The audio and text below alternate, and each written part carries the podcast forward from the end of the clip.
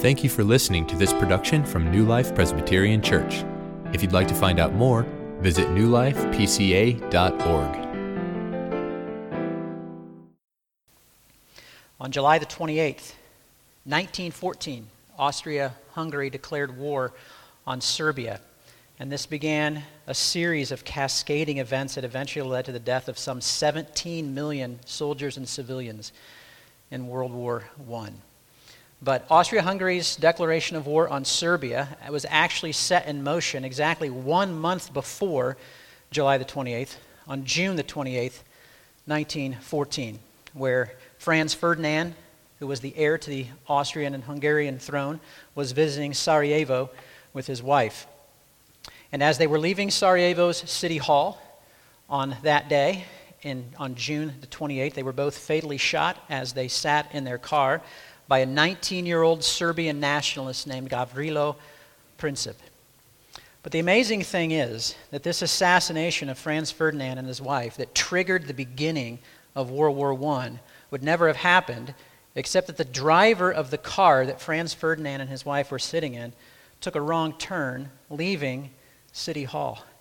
And when the driver realized that he'd taken a wrong turn, he slowed to a stop right in front of a general store where Princip had situated himself.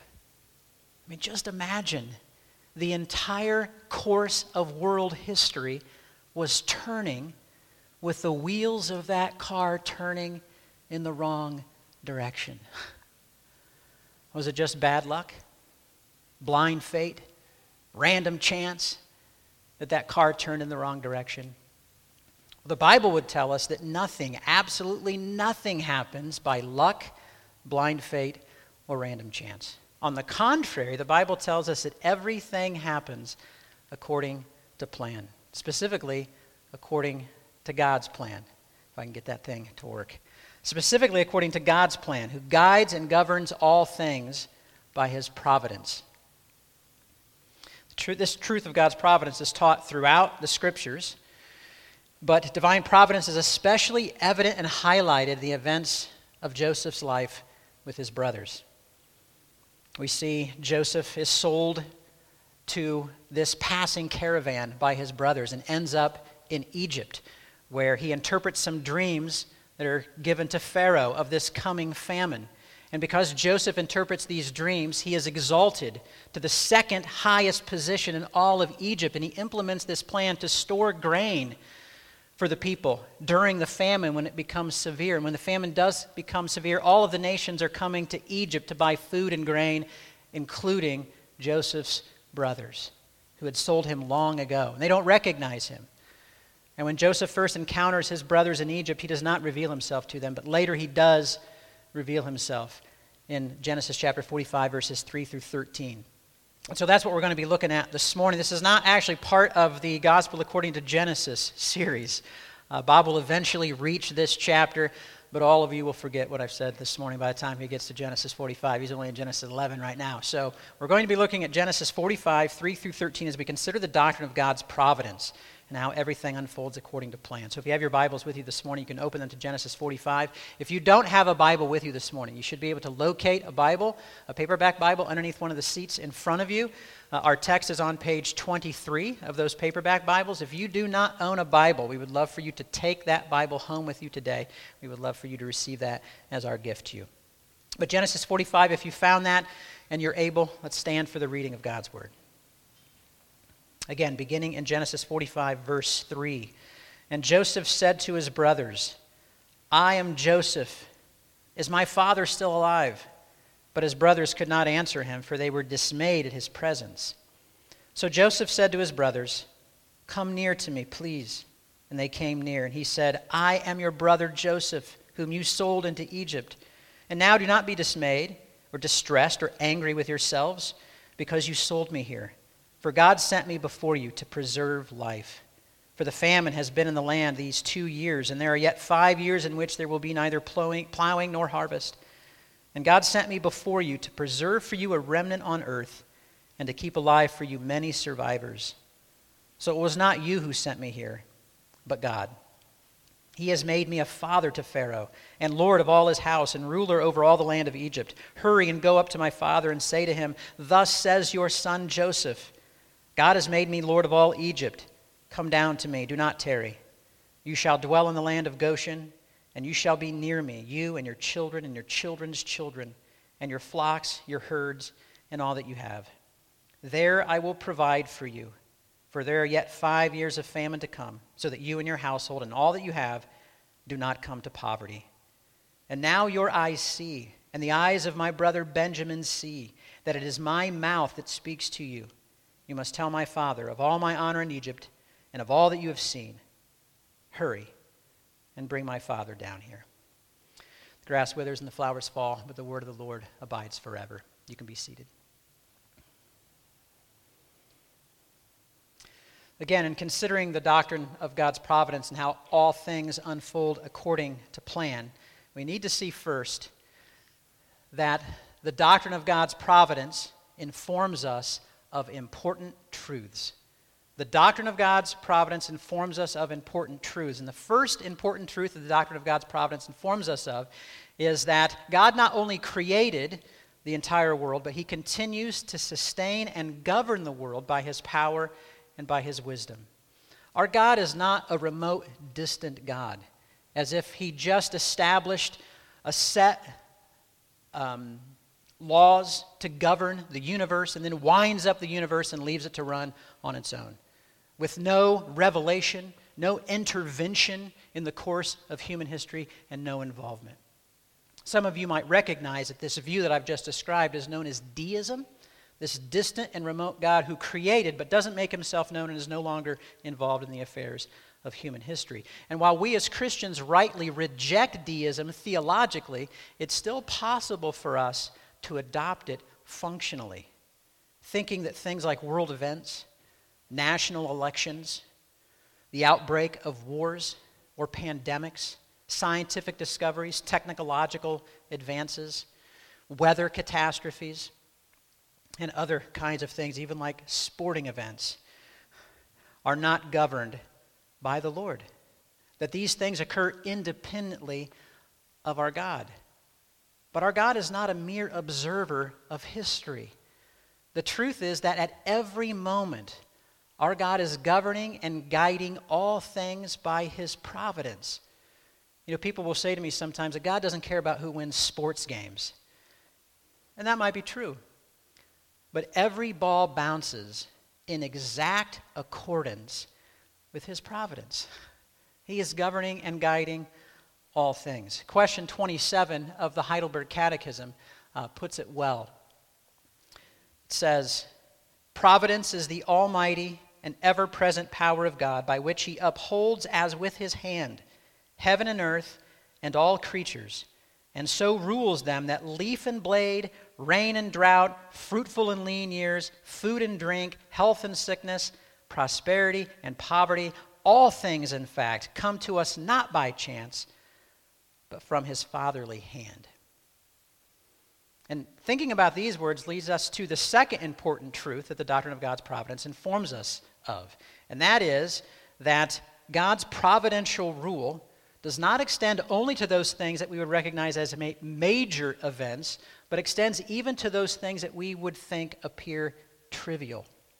Notice this language of the catechism leaf and blade, food and drink, sunshine and warmth. All of these things are under God's providential control. And Jesus confirms this for us in Matthew chapter 10, verse 29, where he says, Are not two sparrows sold for a penny? Seemingly trivial things. Two sparrows sold for a penny and not one of them will fall to the ground apart from your Father. Even the rising and the falling and the flying of small birds are under his providential control. We're also told in Proverbs chapter 16 verse 33 that the lot is cast into the lap, but its every decision is from the Lord. In other words, the roll of the dice is not left to luck or to blind fate or to random chance, but every roll of the dice is under the providential control of our God. Now, of course, the reality is we're not able to distinguish between a major event and a minor event anyway, just by looking at it. I mean, was that wrong turn in Sarajevo by that drive a mi- by that driver a minor event? I mean, it's been said that you can't understand the world today if you don't understand what happened in World War II. And you can't understand World War II unless you understand what happened in World War I.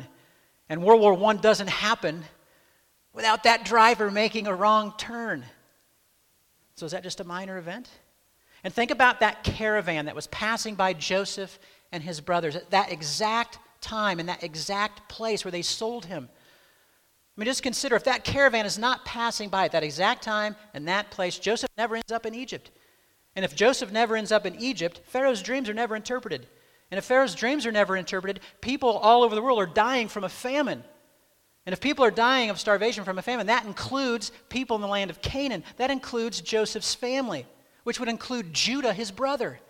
And if Judah dies of a famine, there's no King David who descended from the line of Judah. And if there's no King David, there's no son of David. And if there's no son of David, there's no Jesus. And if there's no Jesus, there's no atonement. There's no resurrection. There's no salvation. The entire plan of God's redemption was riding on the backs of those camels that were passing Joseph and his brothers. That's divine providence. But not only was God's plan of redemption riding on the backs of those camels, it was also riding on the actions of Joseph's brother, which reminds us of a third important truth that the doctrine of God's providence informs us of. And that is that God's providence does not violate our free decisions our choices, or our actions. But instead, God's providence works through these free choices, decisions, and actions to bring about his plan. We notice that this is Joseph's own understanding of events. Even in our text, where Joseph says to his brothers in verse 4, I am your brother Joseph, whom you sold into Egypt. And then he immediately adds in verse 5, And now do not be distressed or angry with yourselves because you sold me here, for God sent me before you. So, who sent Joseph to Egypt? Was it God or was it his brothers? Well, according to the doctrine of God's providence, the answer to that question is yes.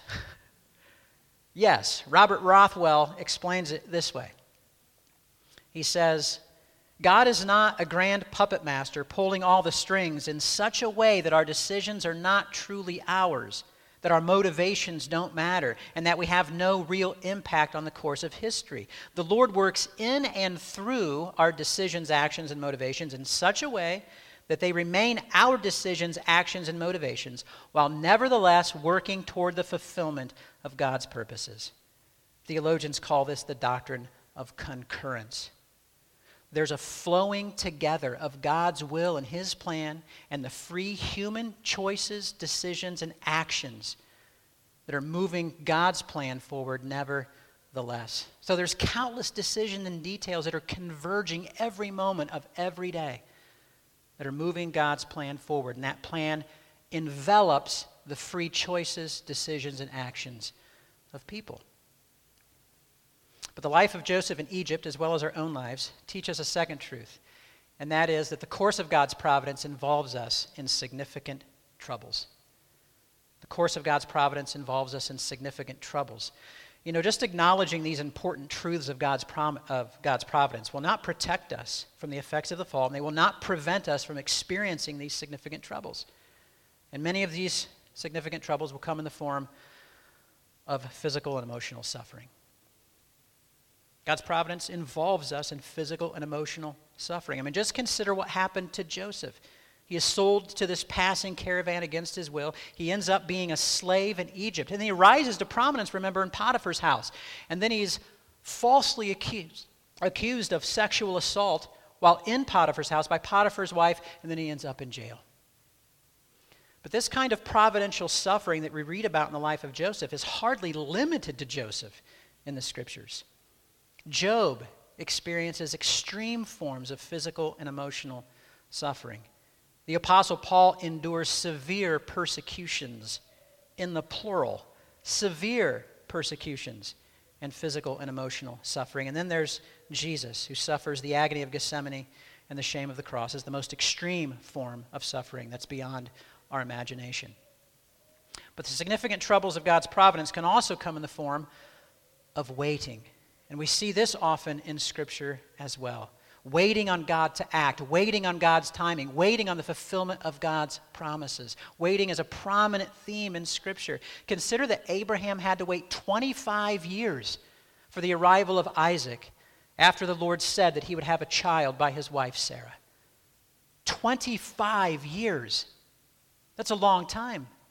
And Moses waited even longer after he fled Egypt he was a shepherd, shepherding a flock in the land of Midian for 40 years before the Lord called him back to confront Pharaoh. And the entire people of Israel waited for over 700 years for the words of the prophet Isaiah to come to pass that a Messiah would be born to them. It was over 700 years later when Jesus the Messiah arrived in Bethlehem. Of course, as we think about physical and emotional suffering and waiting, we know that these are often combined. There's the waiting for the relief of suffering. We see this in Joseph's story as well. He has to wait in prison for years before he is released. Think of King David, who was hounded by King Saul for years before he ascended the throne of Israel. And again, think of the nation as a whole, who waited suffering in bondage in Egypt for over 400 years before the Exodus. But we all know we don't have to go to the pages of Scripture to know that the course of God's providence involves us in significant troubles. Because we ourselves and our loved ones providentially suffer from chronic illnesses, from reoccurring pain and sickness, from cancer, depression, and anxiety, and the deterioration of age and memory loss and dementia and dementia and we grieve over the loss, the death of parents, of siblings, and sometimes even our own children.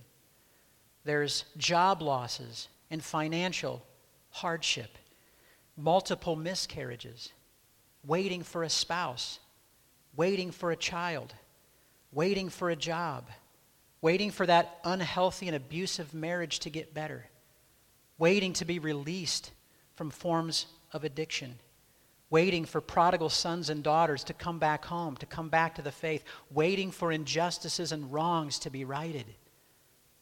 And sometimes the things that we're waiting for, that we're suffering through, never end. We never experience deliverance from those things that we're awaiting deliverance from.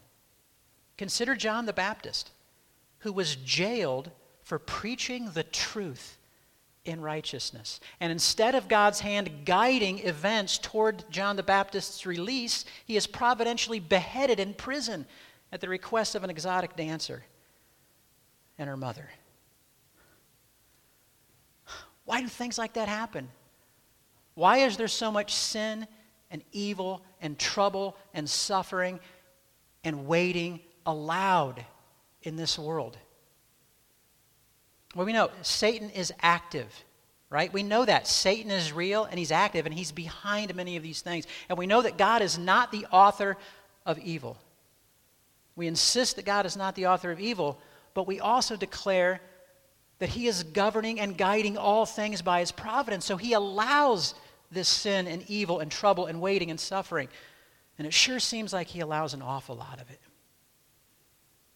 You know, if we're honest with ourselves, the course of God's providence just simply baffles us. We don't get it.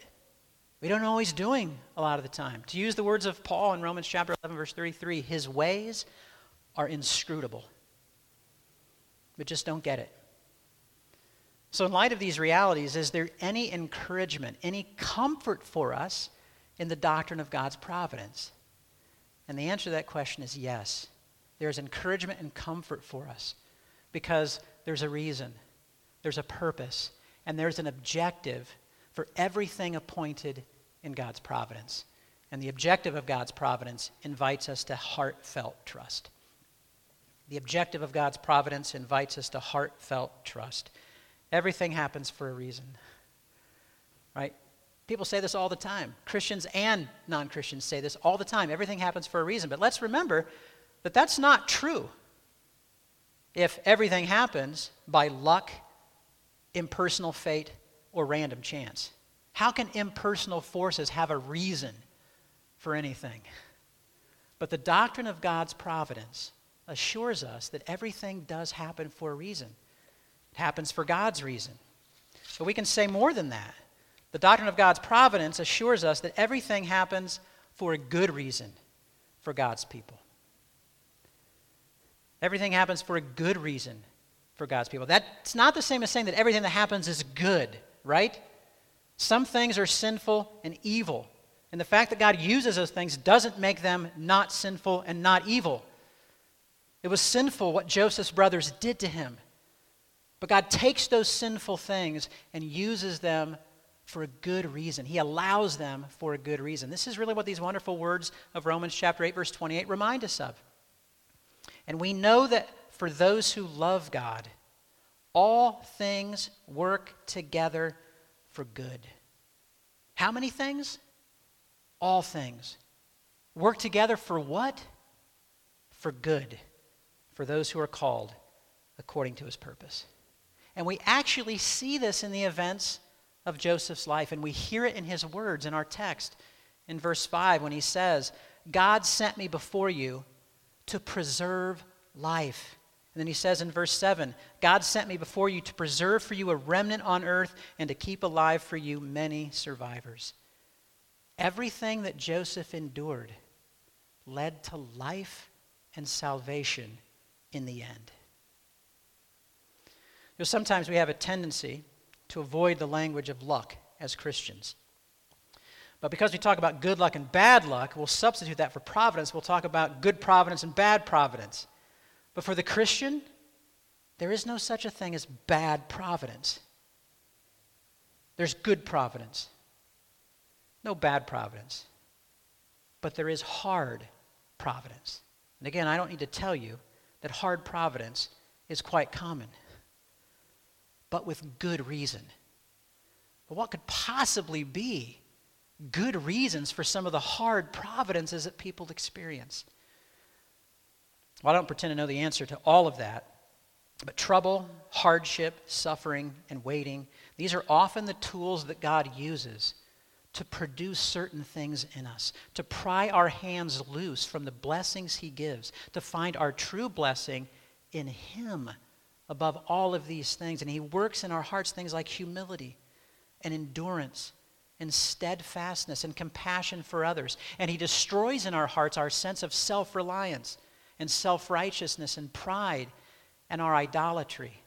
He roots out sin from our hearts by using hard providences when we avail ourselves to Him. Paul Tripp says it this way. He says, While we tend to be intolerant of hardship and difficulty, God is intolerant of sin, and so he uses hard things to deliver us from it. So, friends, don't equate hard with bad. And don't do the opposite either. Don't equate easy with good. Oftentimes, hard is good. Now, acknowledging that doesn't mean that hard isn't hard anymore. Hard is hard, but hard is good. Consider what Joel Beeke writes. Joel Beeke says, Imagine for a moment that everything in your life went your way. You never faced adversity. What would you be like? I know what I would be like. I'd be a spoiled, immature, self centered, proud sinner who only believed in myself. Without affliction, I would never be a sin hater, a Christ lover, and a holiness pursuer. I know that's true for me as well. Now, we might want warmth and, sun, uh, warmth and sunshine all of the time, right? No, a life with no storms, no rain, no trouble. But do you know what you call a place where it's sunny all the time and it never, ever rains? It's called a desert. Nothing grows there, and there's no life there. And so God, in His providence, allows suffering and waiting for our good. And that's why the psalmist could say in Psalm 119, verse 71, It was good for me that I was afflicted, that I might learn your statutes. It was good for me that I was afflicted. So providence is often hard, but it's good.